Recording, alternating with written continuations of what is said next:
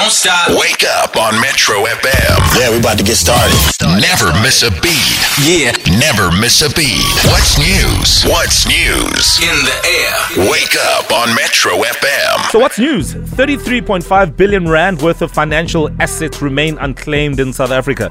This is according to the Association for Savings and Investment in the country. And they're saying that beneficiaries of policies, the policyholders themselves, the investors, the heirs, have not claimed. And there are many reasons why this has happened. So what we decided to do was get in touch with Rosemary Lightbody, who's the Senior Policy Advisor at the Association for Savings and Investment in South Africa. I mean, we asked, for example, when is a product described as unclaimed? In other words, at what point is that established? It's been very difficult to compare over the past few years because you haven't really been comparing apples with apples. And the way the new basis was designed was that we did what is called trigger events. We defined trigger events because it's very difficult to actually decide when an asset is unclaimed.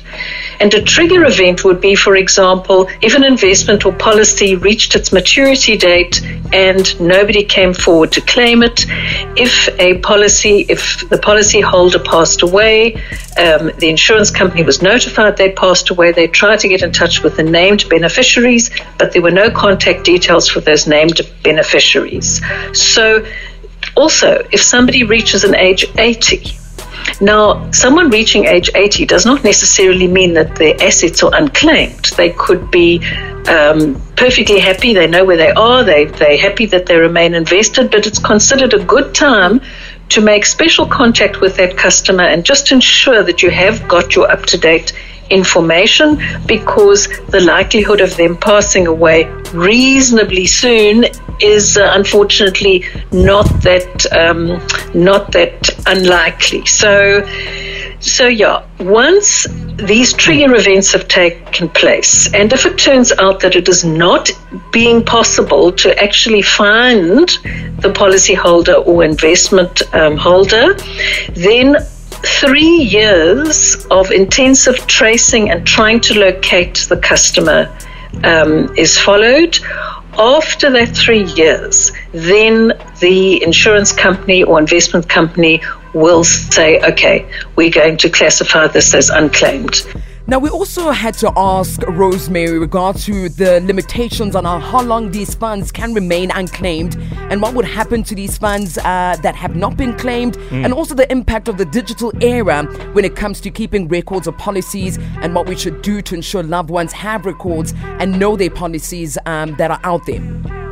That is the answer to that. Effectively, from the perspective of the customer, is there is no limit because of that time period, because if a customer comes forward, even though the company has said, for 3 years we've tried to locate this person, we've gone to social media, we have in fact engaged tracing agents, we have done what we can to try to locate this person without any success, they can then invest that in, for example, socially desirable projects, so the money's not just lying around and not being put to good use.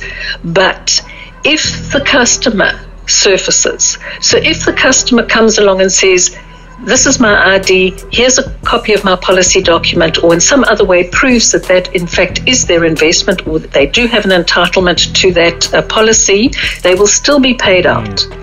So it doesn't matter. There's no time bar on how long the customer has to come and claim. Yeah, it's also important to chat about what we should do to ensure that loved ones have record and know that there are policies. So what sort of conversations can we start having in that regard? And here is the response.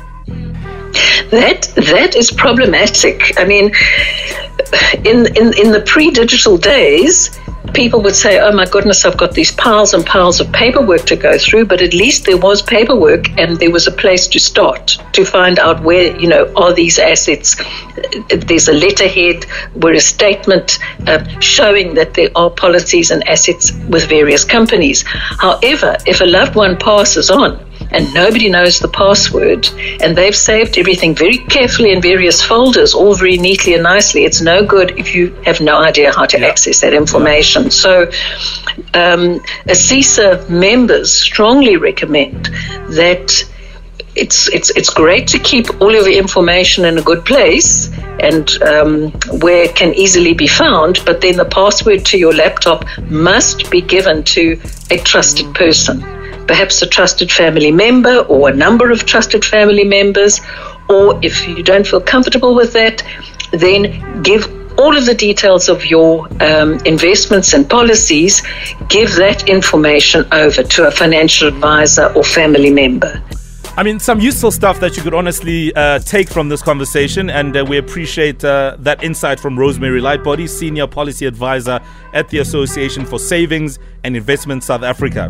Why? Because 33.5 billion rand worth of financial assets remain unclaimed.